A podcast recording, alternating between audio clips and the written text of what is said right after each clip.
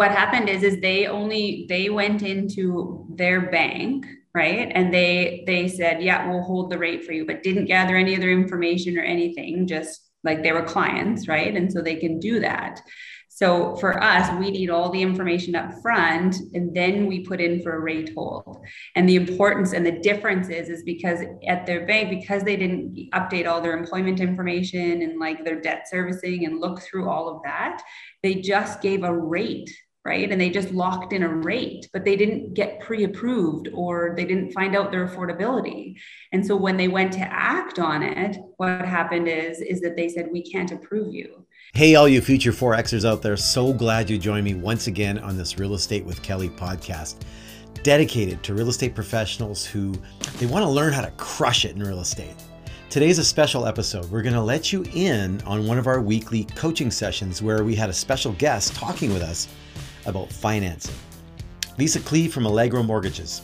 You just heard her talking about an issue that came up where she had to step in and get some clients back on track and this kind of stuff happens all the time, but you know what? It can be avoided. We're going to arm you today to help you avoid those challenges that can arise and equip you to learn how to pre qualify your clients without having to be a licensed mortgage specialist.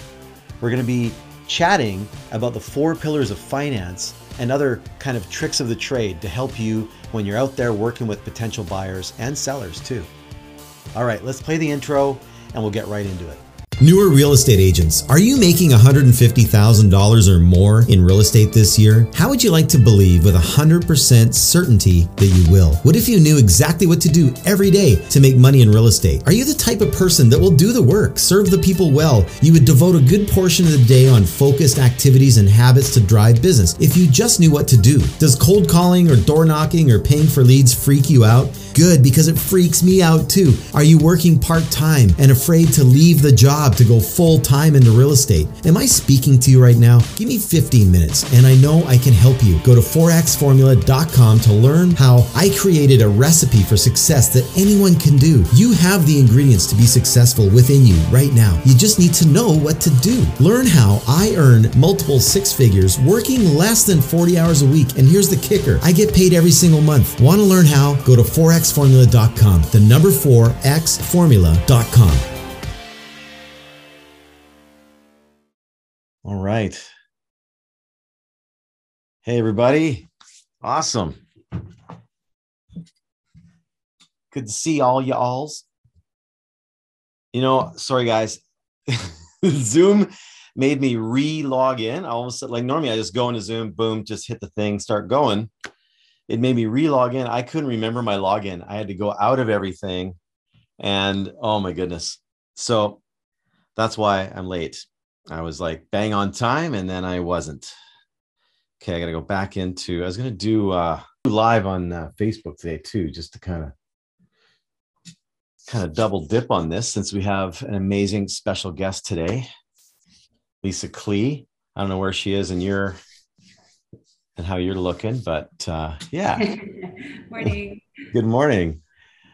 Uh, so hopefully everybody's uh, yeah. There's Heather coming. Okay. Okay, I'll get that out of the way. We'll get some more people joining us as we go here. Oh, there's John. awesome.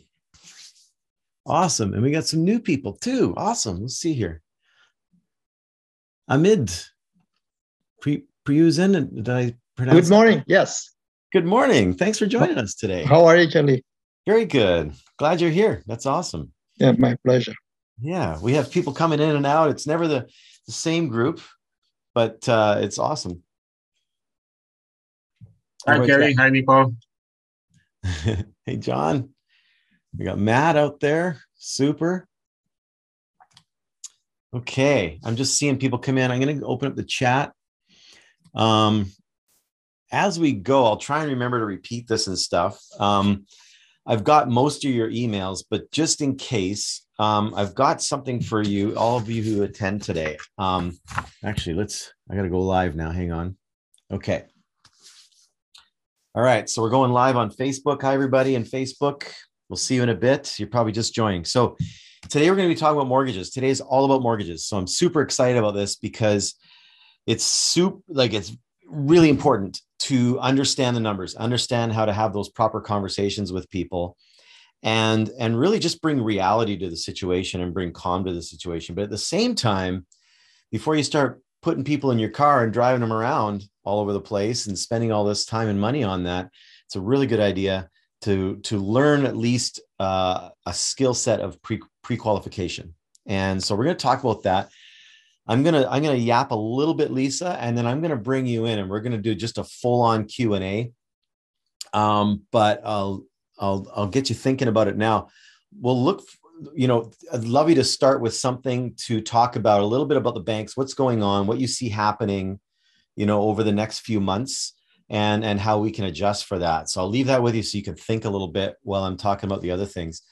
Um, so yeah, anybody who's with us today, um, if you just plug in your email into the chat, um, that'll go into a thing that I can record, and I will send this out to you. Um, so far, this is not available anywhere. This is something I created a while ago, and I've and I'm saving it for a specific part of the the course in the forex formula uh, quick commission blueprint course. I'm saving this for a specific pillar in the course um, that we're going to introduce this this tool. And um, so no one's even seen it. Uh, you're the first to see this, and you're going to be the first to get it. So um, I've got it all prepared. I'm going to email it to you. Just plug in your email, and I'll send it to you.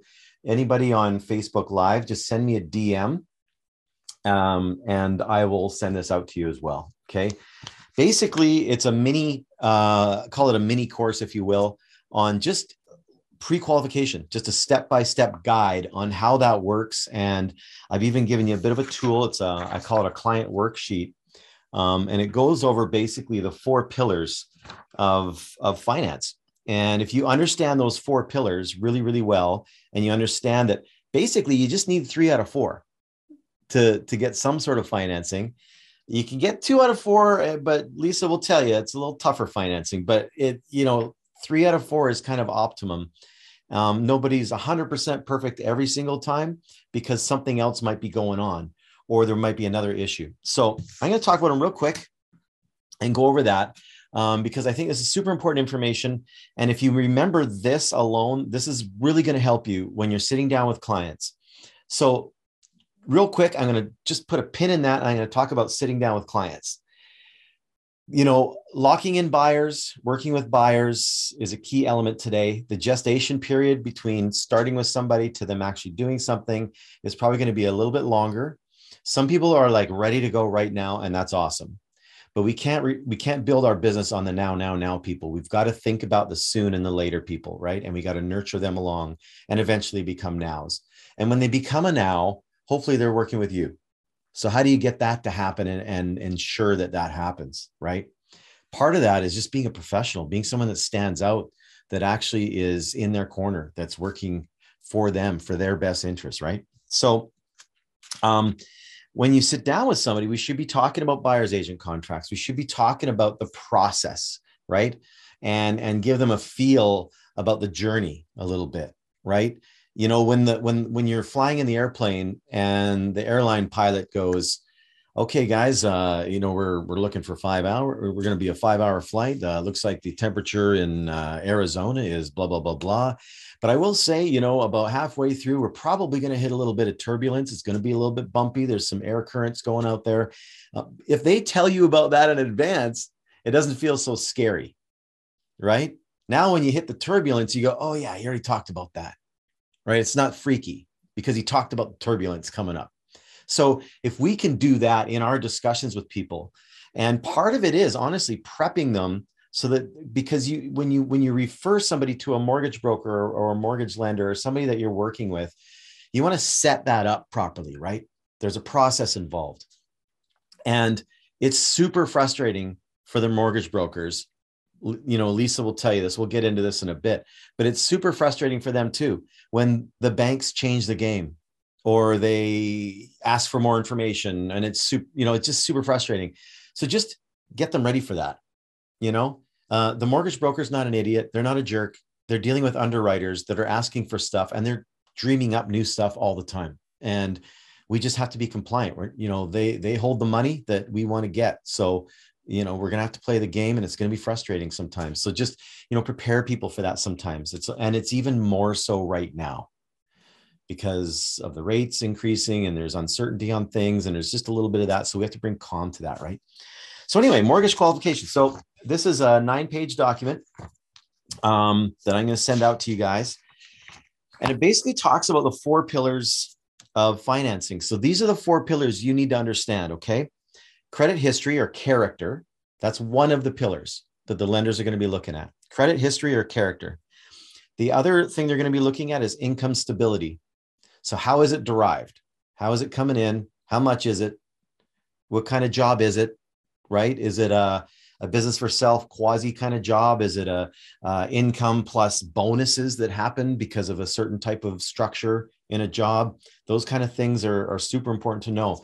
There's truckers, as an example, who are employees, and some truckers are actually business for self people. That's a those are two different profiles, right? So how is their income derived? How long have they been at the job? You know, uh, if they just got a raise recently, are they still on probation? Some jobs have a year probation. Some jobs have three months probation, right? So these are all really important things.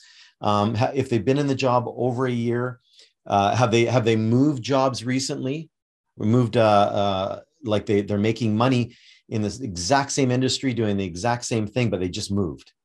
Well, that that's okay. Or they were doing one thing and now they're doing a whole different thing, but it's new. Well, that's totally different. They're in a new industry now. They're trying something different. There's a little an element of risk there in the eyes of the lender. So these are all the things you want to know, right? How do you work? Ask a few questions about that. How does your income come in? Is it salary? Is it hourly based? Can we guarantee it's all full time? What kind of job letter are they going to give you? Are they going to explain things? Is there a bonus structure involved? Well, how does that work? Then we're probably going to need two or three years average on that. Um, you might have had a fantastic year this year, but they're going to probably just take the average of the last two to three years if it's if it's a bonus type structure. So these are these are kind of things to consider when you're getting into these conversations, right? So income stability um, is a big one. How are they going to pay it back, right? Next one is down payment. Some people have less money down.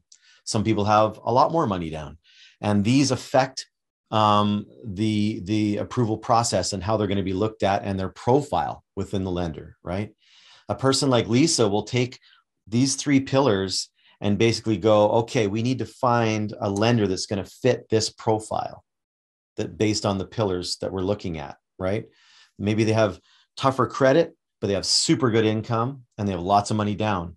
Well, we're looking good. We could probably make this happen still. They might have had a blip in the past, right?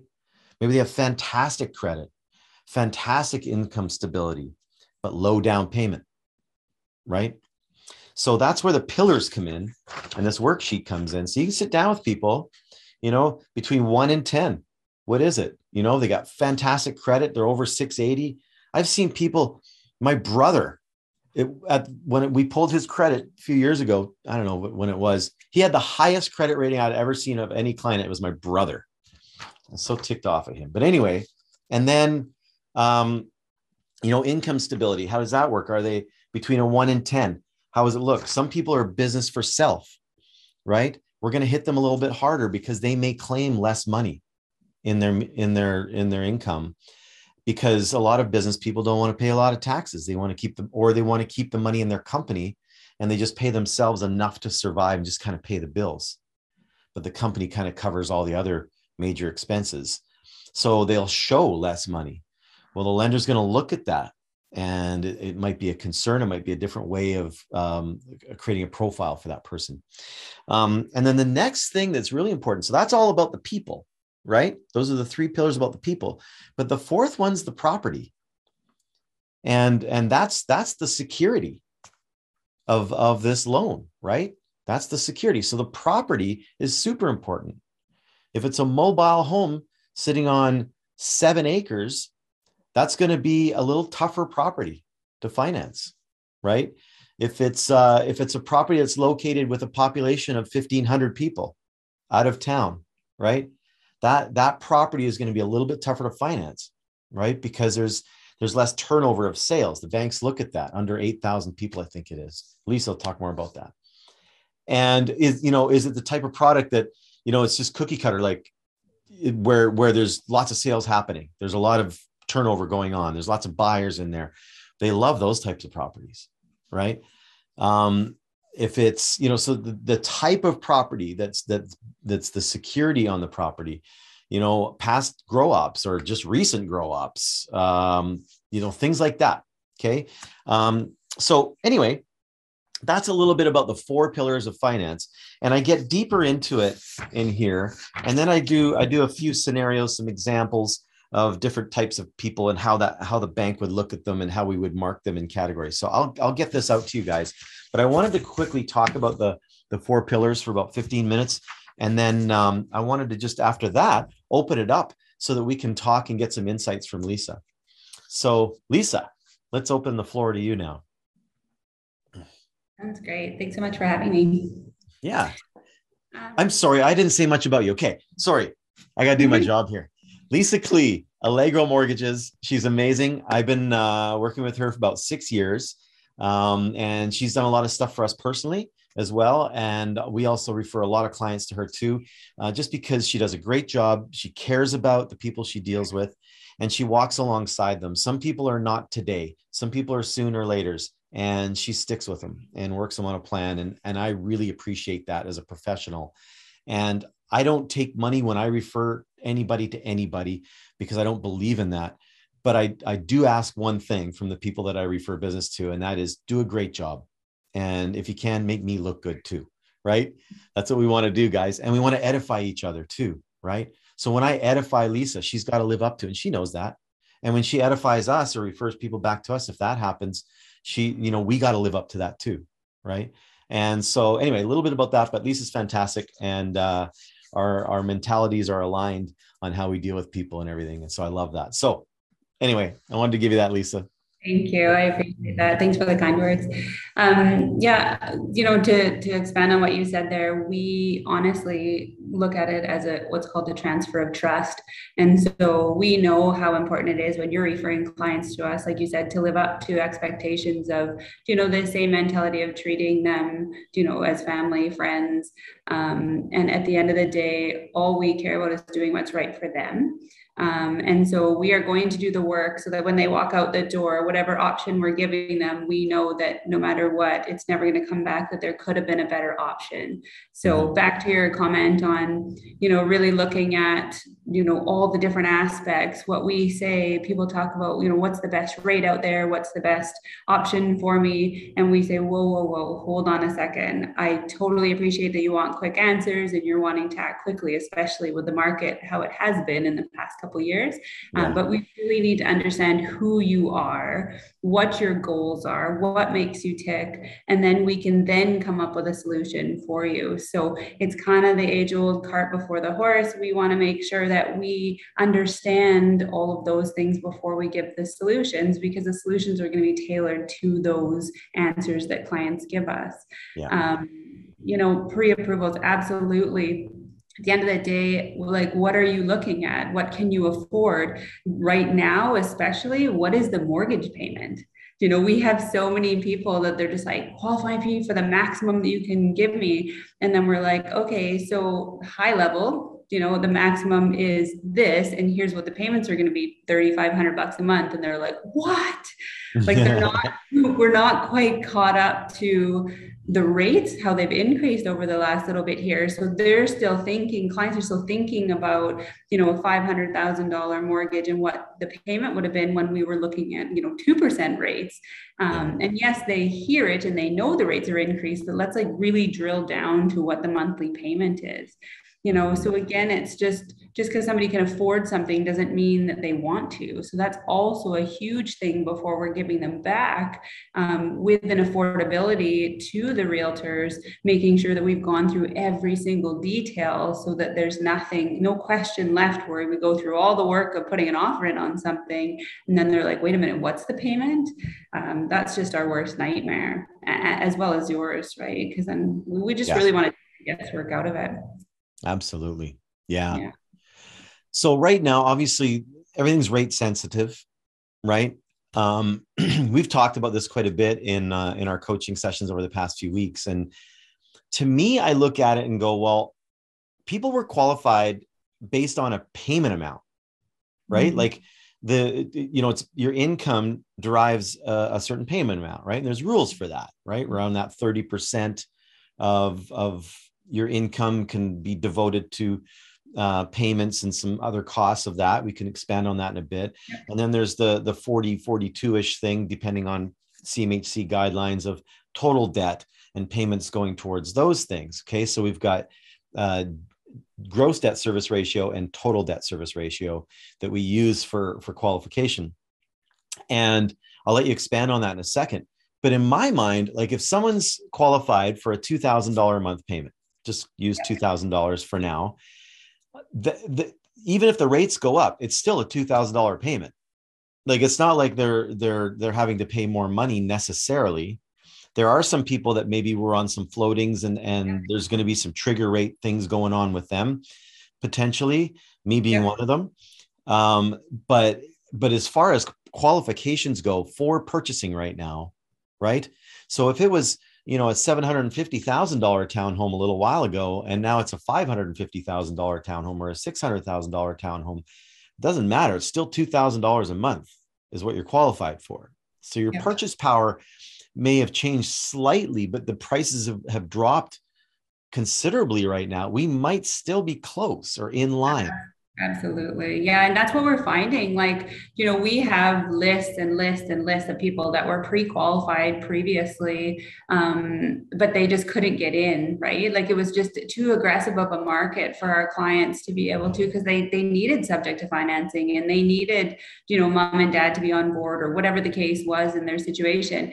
And they, they became discouraged and they, went off and was like, you know what, I just, it's not the right time, you know. So they mm. kind of went quiet and we followed up and like, hey, you just, you know, well, let's readjust, let's take a look at this. And they're like, no, I'm done. Like it's just too aggressive.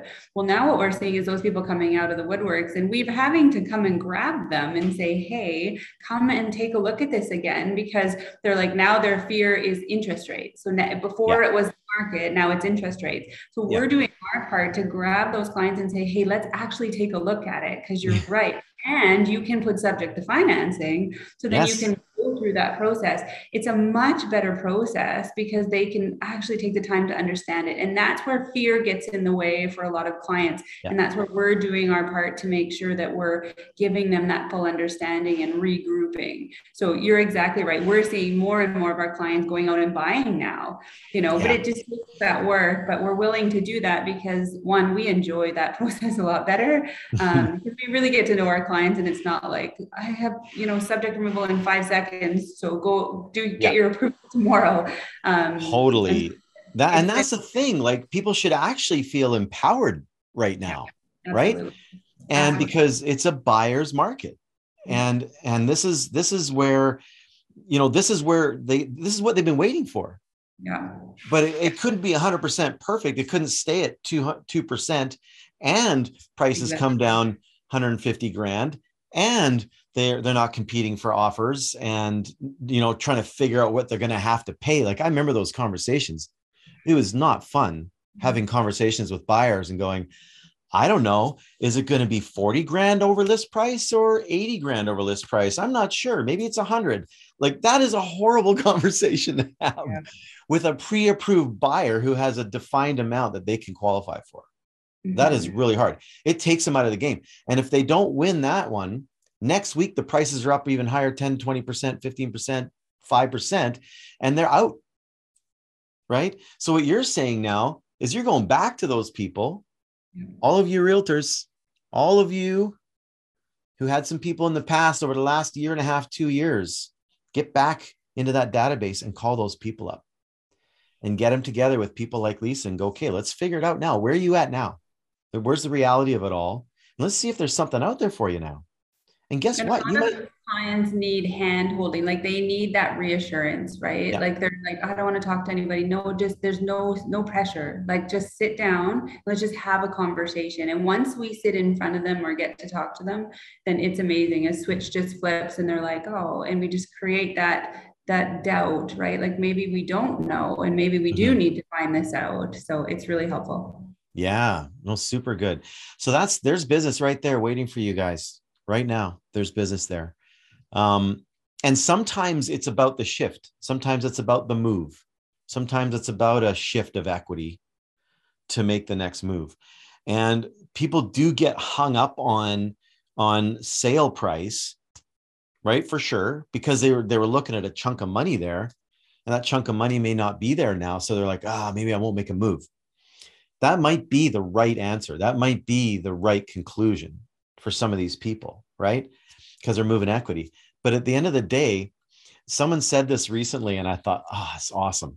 You date the rate right and you marry the property mm-hmm. right? Because rates change all the time. The the rate is just a you know borrowing of money from the banks right now is all about leverage right? It's just about leverage. We're you know we're in an area where and it depends on where you are too. I mean i'll i'll, I'll qualify that but where most of us are operating right now we're we're in an area where we know at some point the market's going to go again. It was there, that means it'll go there again for sure. That's how it works. That's how it's worked for the last 45, 50 years. So the market was at a certain level, right? Call it 150 grand more in a lot of cases, right? 150, 200 grand more in a lot of cases. So if you can buy something that's not at that price right now, leveraging a you know a five and a half percent rate or whatever it is at the moment, then you you can at least feel confident that 200 grand is still there to get at some point.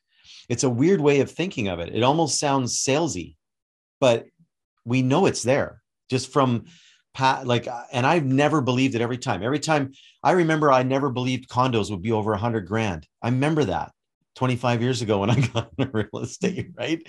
There's million dollar condos out there now right? Like the you know and i remember selling my first 10 acre property and it was 250 grand and i thought i was the big man. 250 grand i'm getting paid man. Like you know and i was so excited about that.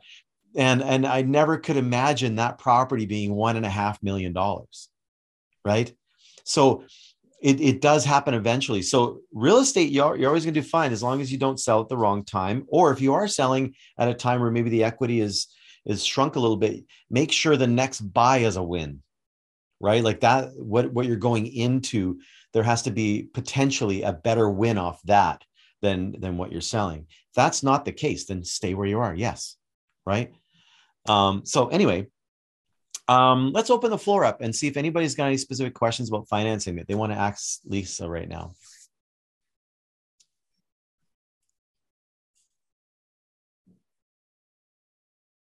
There's got to be some burning questions. Well, while you're doing that, Kelly, I was just thinking about something that I wanted to share about how we we design things to take that guesswork out. Like we were talking about fear and, and information.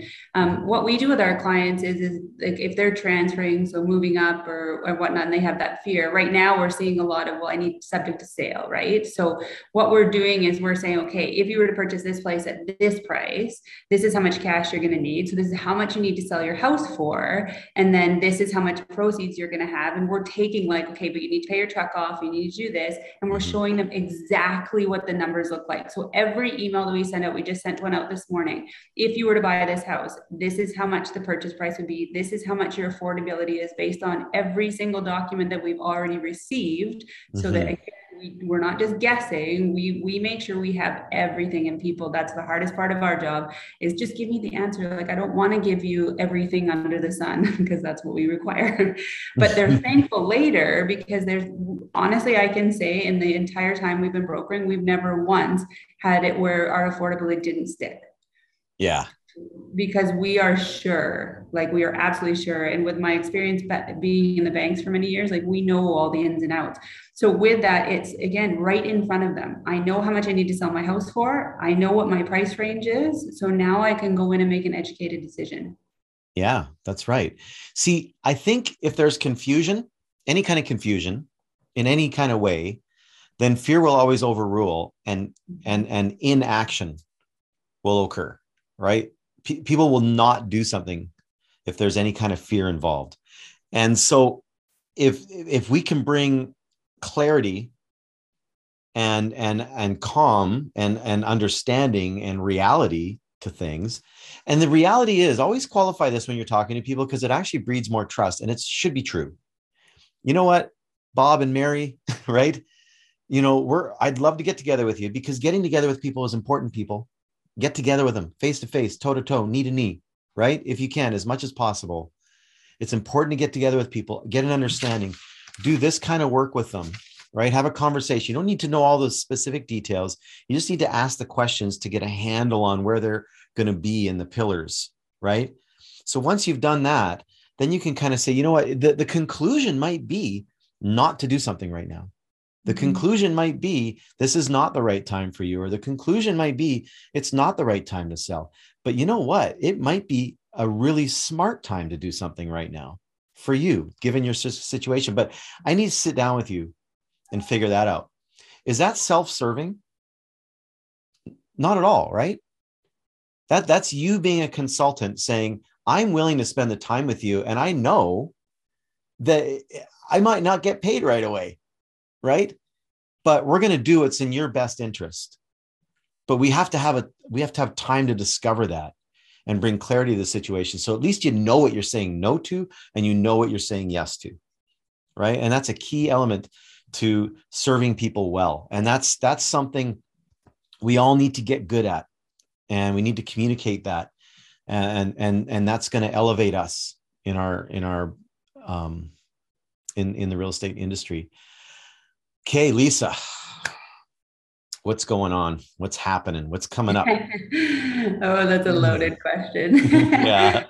um, yeah, we definitely obviously have seen some some wild uh, things going on in the in the interest rate in the mortgage world. Um, you know, I've been doing this. I've been in finance for uh, 20 years, and so you know, we used to back in the day be able to say, "Oh, you know what? All indicators are saying that this is going to happen.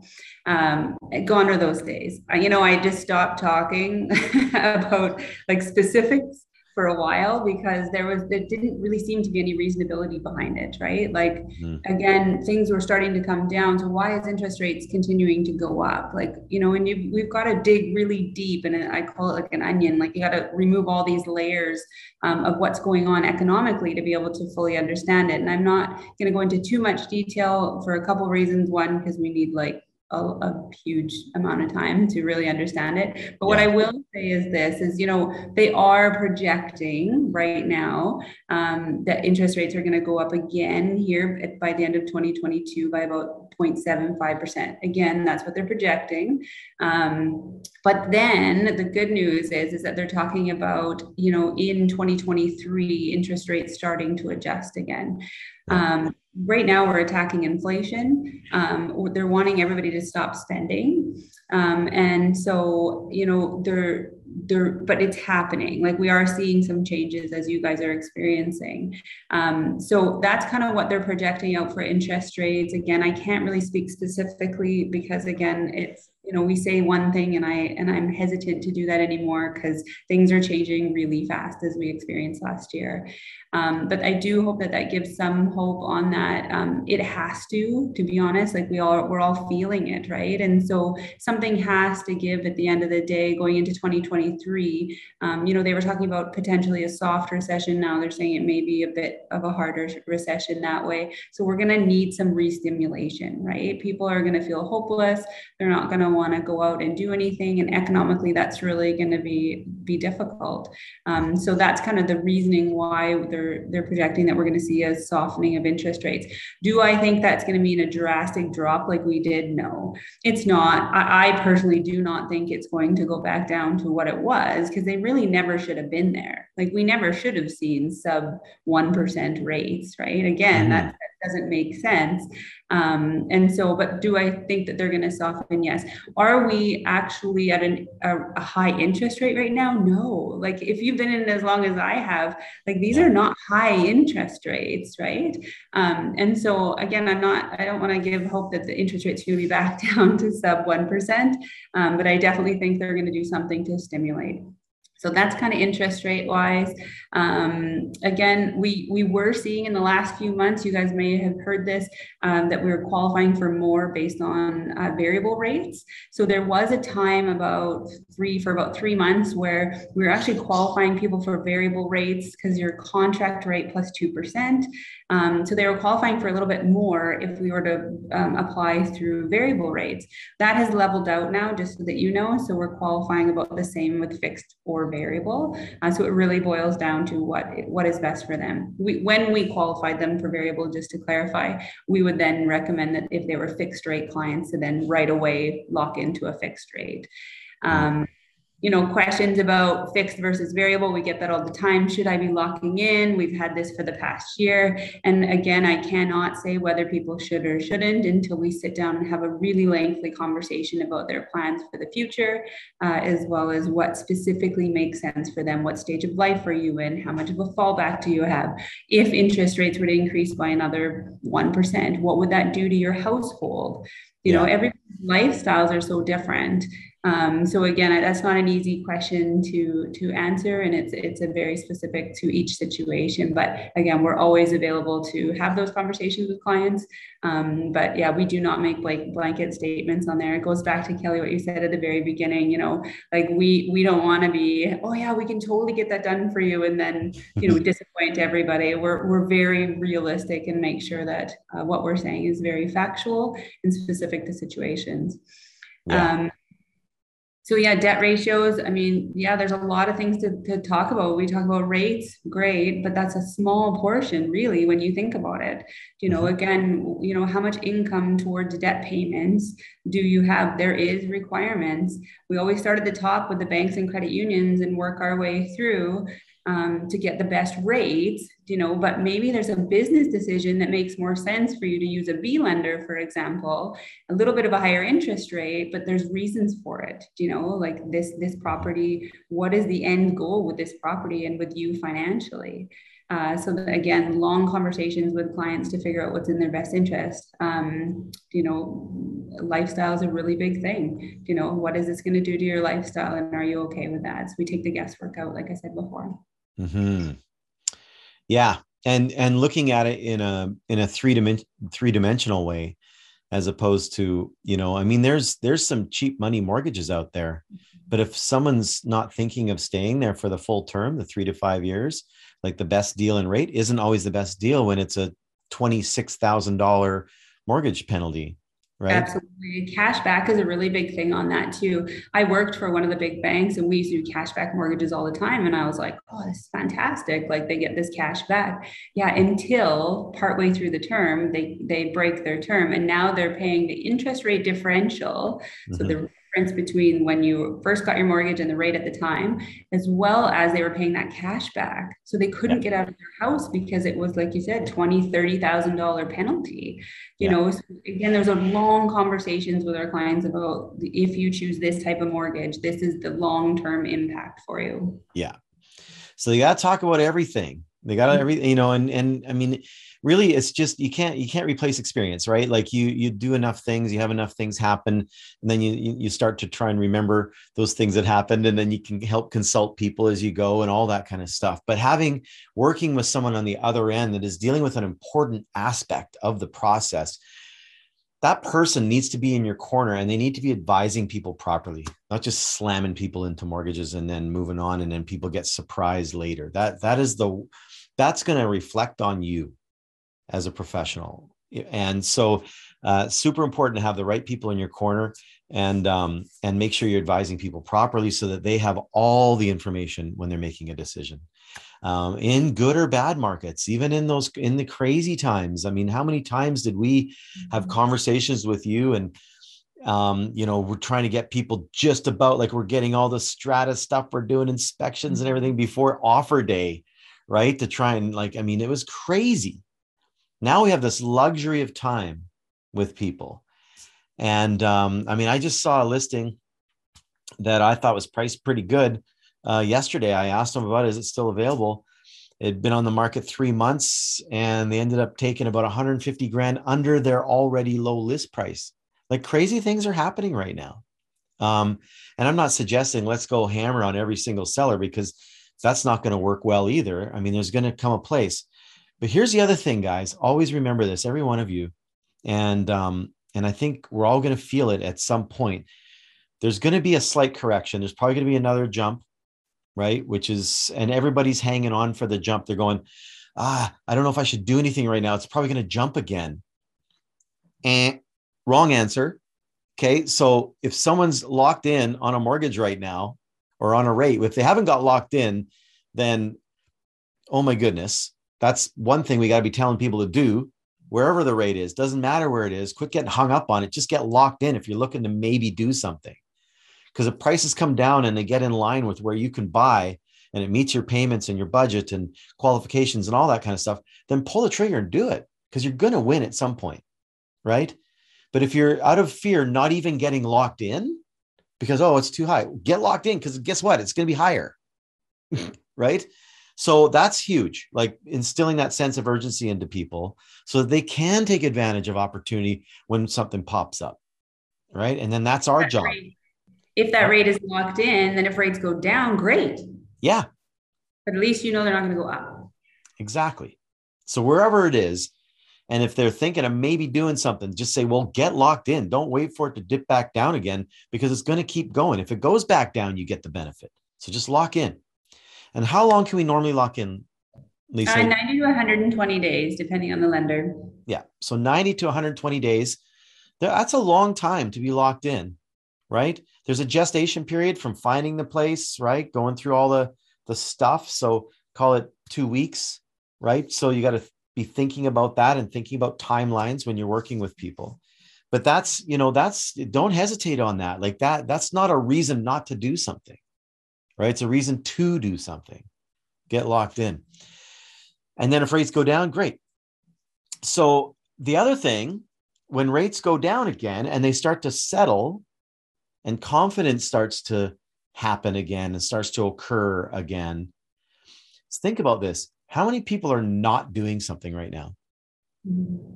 Not even locking in, not even doing or locked in, but then didn't pull trigger because they're hoping for something better, whatever. Or they didn't have a realtor that was actively trying to look for solutions for them, or they didn't have a mortgage broker actively consulting with them and getting them ready to get ready to get ready, right? So if that wasn't going on, what's going to happen is all of a sudden, all these people, pent up demand is going to happen. And there's going to be all these people coming into the market and what's going to happen? Competition again.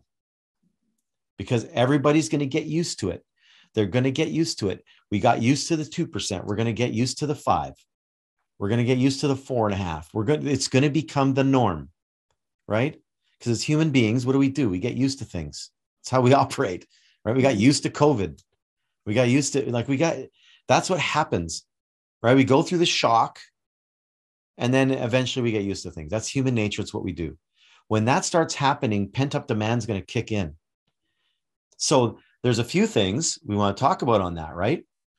As a professional, yeah, maybe you're not doing as much deals right now, but how many seeds are you planting? How many people are you meeting with? How many people are you setting up right now? How many people are you building trust with right now? How many people are you figuring out how to meet and consult with and get them into the get them into the I call it the hopper, right? just keep getting people into the hopper and eventually they, they work their way out and they do something but the more people you have in the hopper the more people you have kind of plunking out getting ready to do something our job is right now our job is to consult with and meet with and get to know and help and gain trust with as many people as possible because they are going to turn on at some point.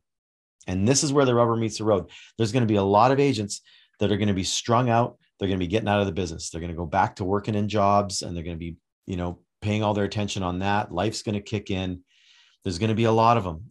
There's a ton in the course right now that I think are going to come out and they're going to go through all their learning stuff. And then when things turn on again, they're going to, it's going to be perfect timing for them, but they're going to be replacing other people that are going out. Right. So there's opportunity for the someone, for the people that are actually doing the work right now. And you may not be doing the work getting all the results immediately, but if you're doing the work, you're building that base to be able to take advantage when things kick in again. I really believe that. I really believe that. Been through it enough. Anything else about financing? Um, one thing I was going to mention is we were talking about pre-approvals and rate holds. Um, so a couple things just just what pre-approval versus affordability. So just wanted to mention that quickly. Um, when we talk about pre-approvals, it is always just an affordability. So gone are the days where you can actually pre-approve someone where they can go in subject free based on a certain amount. But we do, like I said, take the guesswork out of their budget. So we're saying this is your budget. Once we get the home, like an accepted offer on a home, then we go in for final approval. And it just happens a lot faster because we're not gathering the information and going through and picking through all the different things that we need to deal with from a financial four pillar basis.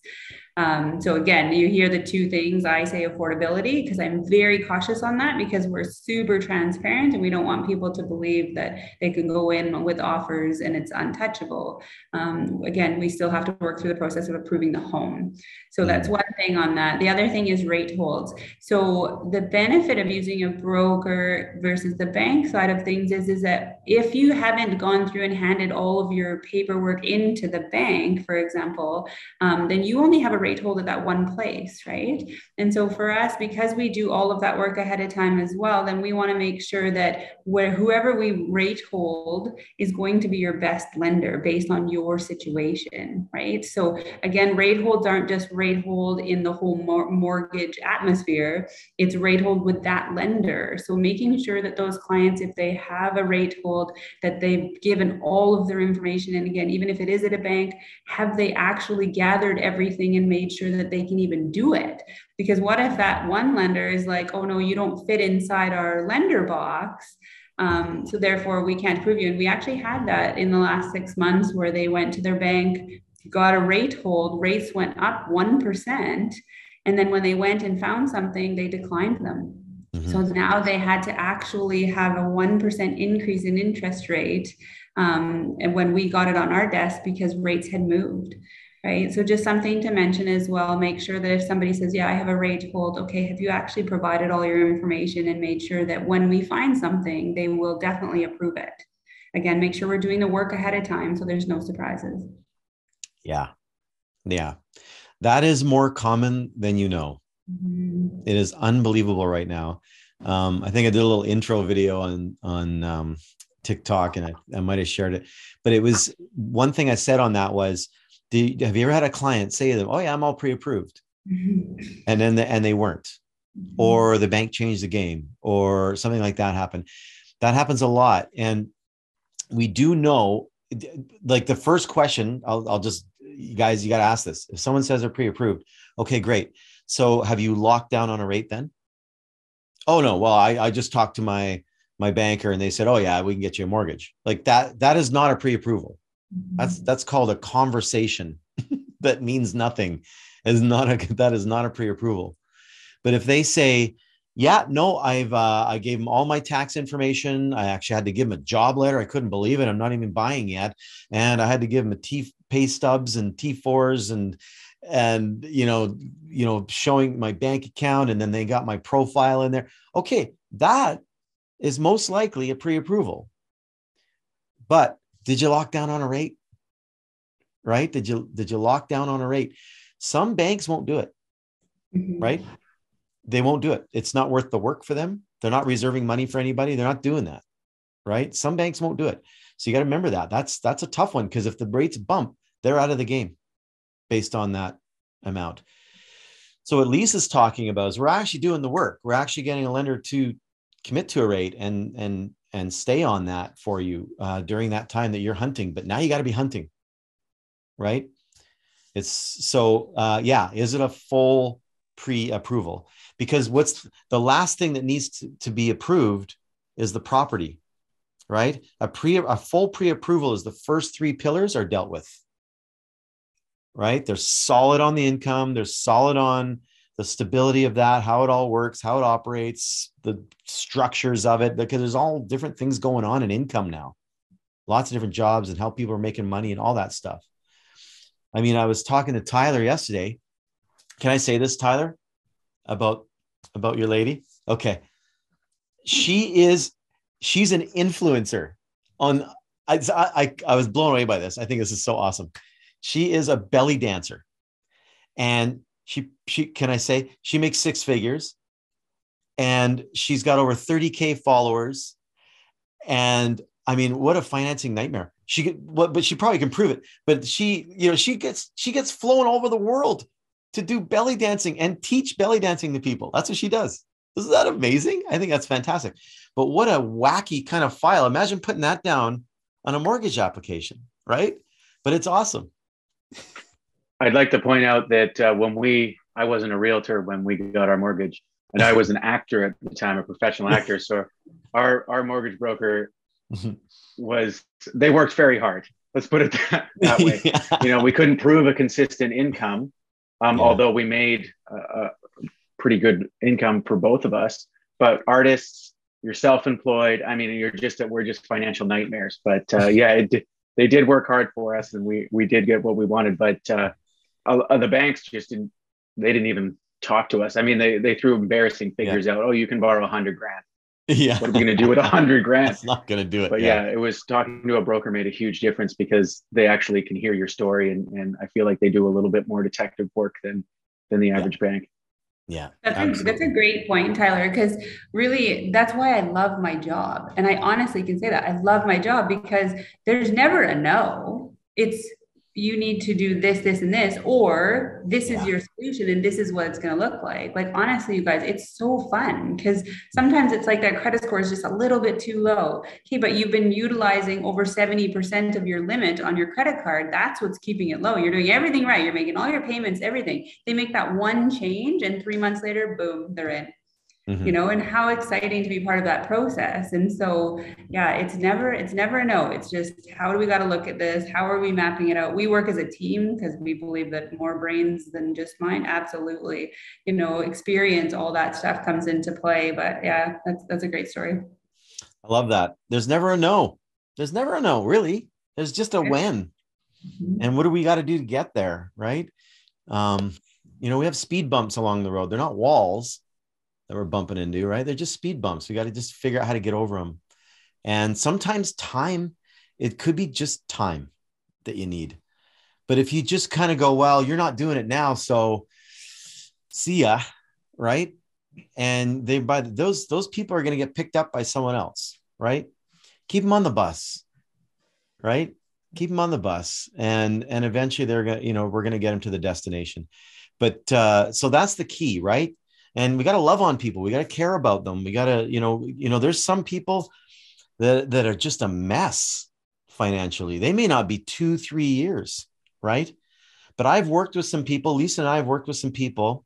They still probably actually there's one couple i'm thinking of right now. They still haven't bought a house for me. They they they just can't do it. They're still renting. Can't seem to get stuff together. Another life thing happens. You know it's just some people just you know it's just they're not able to do it. But you know what because I took the time with them and we did work on solutions and we did give them things to do and we did check in on them and we did walk alongside them, they've referred three different people to me that have bought and sold real estate, right? They've never sold, they've never done a deal with us, but we've we've gotten three deals from just just caring about these people, right?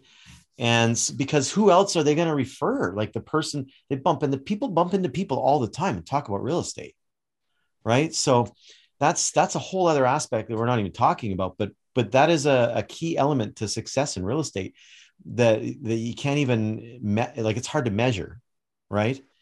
But you can measure how many people you meet with. You can measure how many leads you get in the sense of you know people interested in something that maybe you could figure out how to help right? You can measure that. You can mark that down. You can add those up. You can measure that right Eventually, you'll start measuring the deals and the commission checks and all that kind of stuff. Those are lag measures. But the lead measures are, are the amount of people that you're touching on a daily basis to try and figure out how to help, right? You can measure that. That's what you need to be measuring, right? Can I ask a quick question? Sorry. Yeah, please. Um, Lisa, you mentioned um, rate hold versus lock it in, locking in a rate. Can you clarify what the key differences are, please? Uh, that's it's exactly the same, just two different oh. ways of explaining it. No, great question. No, yeah, we you can refer to it as a rate lock, rate hold. It's just making sure that that rate you have a start date and an end date as to when that is when it's held for you, right? So um, that's part of our process in it. Um, when we qualify clients, especially if they're fixed rate clients, we're saying, okay, let's just take a look at this. And it's super important right now because the rates going up. So if they held or locked in a rate, um, I was under the impression that it wouldn't change, but I, I don't know if I misheard. You were saying that it did change for that one percent. Well, so what happened is, is they only they went into their bank, right, and they they said, yeah, we'll hold the rate for you, but didn't gather any other information or anything, just like they were clients, right, and so they can do that. So for us, we need all the information up front and then we put in for a rate hold. And the importance and the difference is, is because at their bank, because they didn't update all their employment information and like their debt servicing and look through all of that, they just gave a rate right? And they just locked in a rate, but they didn't get pre approved or they didn't find out their affordability. And so when they went to act on it, what happened is, is that they said, we can't approve you. And so, because again, they didn't tick all the boxes of that specific lender, right? And when I was in the bank, like I could only offer what I what I could offer at whatever institution I was working at. And so, for us, because we're like I said before, we're doing that work ahead of time to make sure that wherever we are holding a rate, is we know that they tick all the boxes, right? We picked yeah. up the phone and we've said, hey, here's our high level. This is who the clients are. This is their employment history. This is where their down payments coming from.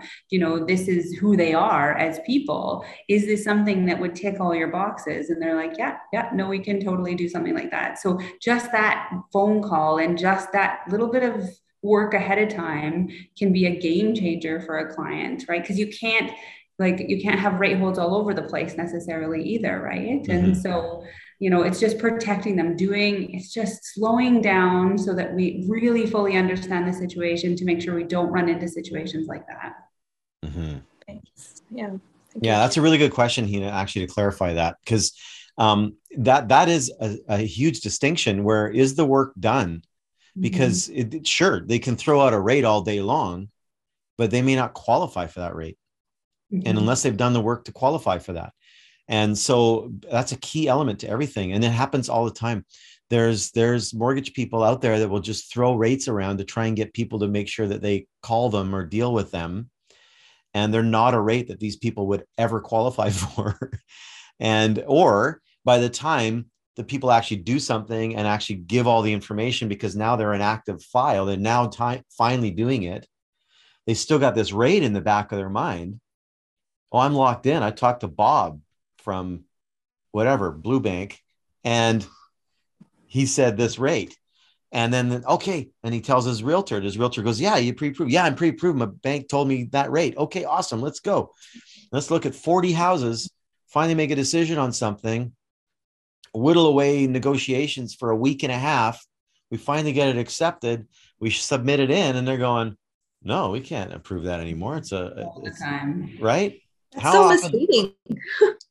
it is, but it's it, that's why we got to be really diligent on making sure we're doing our job and walking people through the process, right? And some people are hesitant because the process sucks. Like mm-hmm. it, it's not fun going through a pre-approval. It's not fun. It is. The thing is, if you're having a conversation with a potential client as a realtor and yeah. they think they're pre-approved, like you know, as a realtor, like, are we supposed to question them? Like, who did you get the pre approval? Was it a bank or was it a mortgage broker? Or, like, you know, did you submit all your income or things like that? I know it's, it can be a lot more, um, a better conversation. I mean, I'm just being really upfront right now, but, yeah, you know, like, how do you question that when they think or believe they're locked in with a pre approval? That's awesome, Hina. Thank you for bringing that up because that's the next point right? Because now we're representing our seller and maybe we have multiple offers or maybe we just have one offer in, but we're going to tie up the property. It happens, right? You tie it up for two weeks. And are we tying it up with someone that is actually pre-approved, right? Right? Because that's part of the that's part of the pitch from the realtor. Oh yeah, they're solid, they're all pre-approved, they're ready to go. And how many times have deals not gone after the, the realtor has said that? So Okay, so pre approved. they've got all their stuff into the bank, like all their tax stuff, all they're in, they're locked down on a rate. They've got a, a pre-approval for a specific amount and we're in there. Yes, yes, they've done all that work. Okay, great, awesome. Like that's an okay, you're there is nothing wrong with asking that as you're representing your seller. There is nothing wrong with that.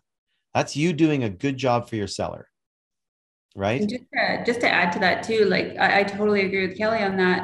And it's just having these conversations are gold right? Because it's experience. So kelly's experience and nicole's experience and my experience on these that it's like no we ran into that. And so then you explain to them why you're asking right? I'm asking because you know we we've had situations or i've heard of situations where they thought they mm-hmm. were unless you've given all of your information then this this and this could happen. And we just want to make sure you're protected. And that's just doing the right thing for the client. So i, I hear you because i used to feel the same way you know, and I'd be like that hesitant, like I don't want to lose these clients or disappoint Kelly because, you know, his clients go back and say, like, she wanted everything, including the kitchen sink. Like, no, I just wanted a rate, right? And yeah. so we always have to skirt around it too and be like, hey, I understand that you're wanting a rate, but I just want to do what's right for you and make sure that what we're doing is in your best interest. And in order to do that, we do have to ask these questions. And just also to comment, just because it pre-approvals at a bank doesn't mean that it's not good. I was just using yeah. that as an example. Like definitely people in the banks do the work as well. It's just again, make sure we're asking that questions. And sometimes people come to us and they say, I already have a rate hold at the bank. Okay, perfect. Did you give them all the information? Like, did they give you something written as well? Was it just a rate throwing out there? Because again, it's people's perception of what they received right? Yes. And we make sure that what they receive from us, I'm writing that summary, purchase price of your affordability. This is how much of a down payment you're going to need. This is what rate we've held for you. This is how much you need to sell your house for because this is how much cash you're going to need, right? Yeah. So I'm putting that on paper and I'm committing to that subject to blah, blah, blah, right? Whatever it is, um, you know, finding the home and whatnot, that's again we can't get a formal approval until then. Um, but that's why we want to make sure we ask those questions. Yeah absolutely. That's fantastic. This is great stuff guys. Thank you for those questions. Um, real quick anybody who came later on the the facebook live um, if you want to dm me i will send this out to you. This is a document no one has seen. This is not in the course. This is not in the book. This isn't anywhere. This is something i created for another pillar in the course um, it will be introduced into the course um, at some point, but right now it's not there. Just gonna take that out of there. Um, so yeah, uh, you can get it. I'm happy to send it over to you. Just send me a DM with your email address, and I'll send you uh, that document. And it's all about uh, the four pillars of finance and uh, getting into that proper conversation with your clients so that you're able to properly pre-approve them. At least ask the right questions. You don't have to delve in. They don't have to open, fillet themselves wide open and give you everything, but at least you can get a feel for things. And uh, it talks about how to ask those questions in the document too. Um, so, yeah, thank you so much, Lisa, for your time and uh, spending some time with us. And I want to invite you to come every week and just be here with us and just, you know, maybe hear what realtors are talking. You don't have to come every single time if you don't have time, but, um, you know, and, and other real estate professionals too, that if you want to join us in our coaching sessions and offer some uh, people that are complement the real estate industry, uh, I invite you. So if you're watching this or if you're seeing this in another way, we're probably going to throw this on YouTube um, as well. People in the live, thank you for joining us today. Uh, so I'm glad you're here. And so, um, yeah, let's wrap it up. What are we at here? 1103. Perfect. I'm sorry I started a little bit late. I got logged out of Zoom. I had to figure out my login credentials. It's so funny how you, you just get used to doing things. Anyway, I'm going to let you all go. Thanks for joining us, Onid. Uh, I appreciate you coming and uh, I always love new people joining us. So, um, and uh, and Tyler too. I think that's your first time too coming with coming to yeah be with us. So very cool. See you later, Heather. And uh, yeah, did everybody get value out of that today? Thank you so much. Everybody got stuff out of that. Good, good, awesome. Thank you very much. You're very welcome. Go out there, make a great day. We do this every every Thursday between 10 and 11. All right, talk soon. Thank you. Hi, new agents. I'm here to save you a lot of time and get you making money fast. Listen up. Timing is everything, right? And this is right now. Pertinent information for you right now at this moment in time. The pandemic is coming to a place now where we're all getting back to normal. People are out there heading to open houses again. How do you maximize these opportunities? Are you? The market is starting to shift. Less multiple offers. Buyers are starting to have some choices now as the inventory is starting to increase, and sellers are seeing their homes on the market a little bit longer. But this is okay. This is normal. And that's an enormous opportunity for you. And this is where being a professional real estate agent who operates properly with the right knowledge and activities and strategies so no time is wasted and you get to commission quickly, confidently, winning business from your competitors is the key now because these other people have been making money in real estate by plunking signs in the ground and then thinking that they're fantastic marketing specialists. This is where the rubber meets the road right now.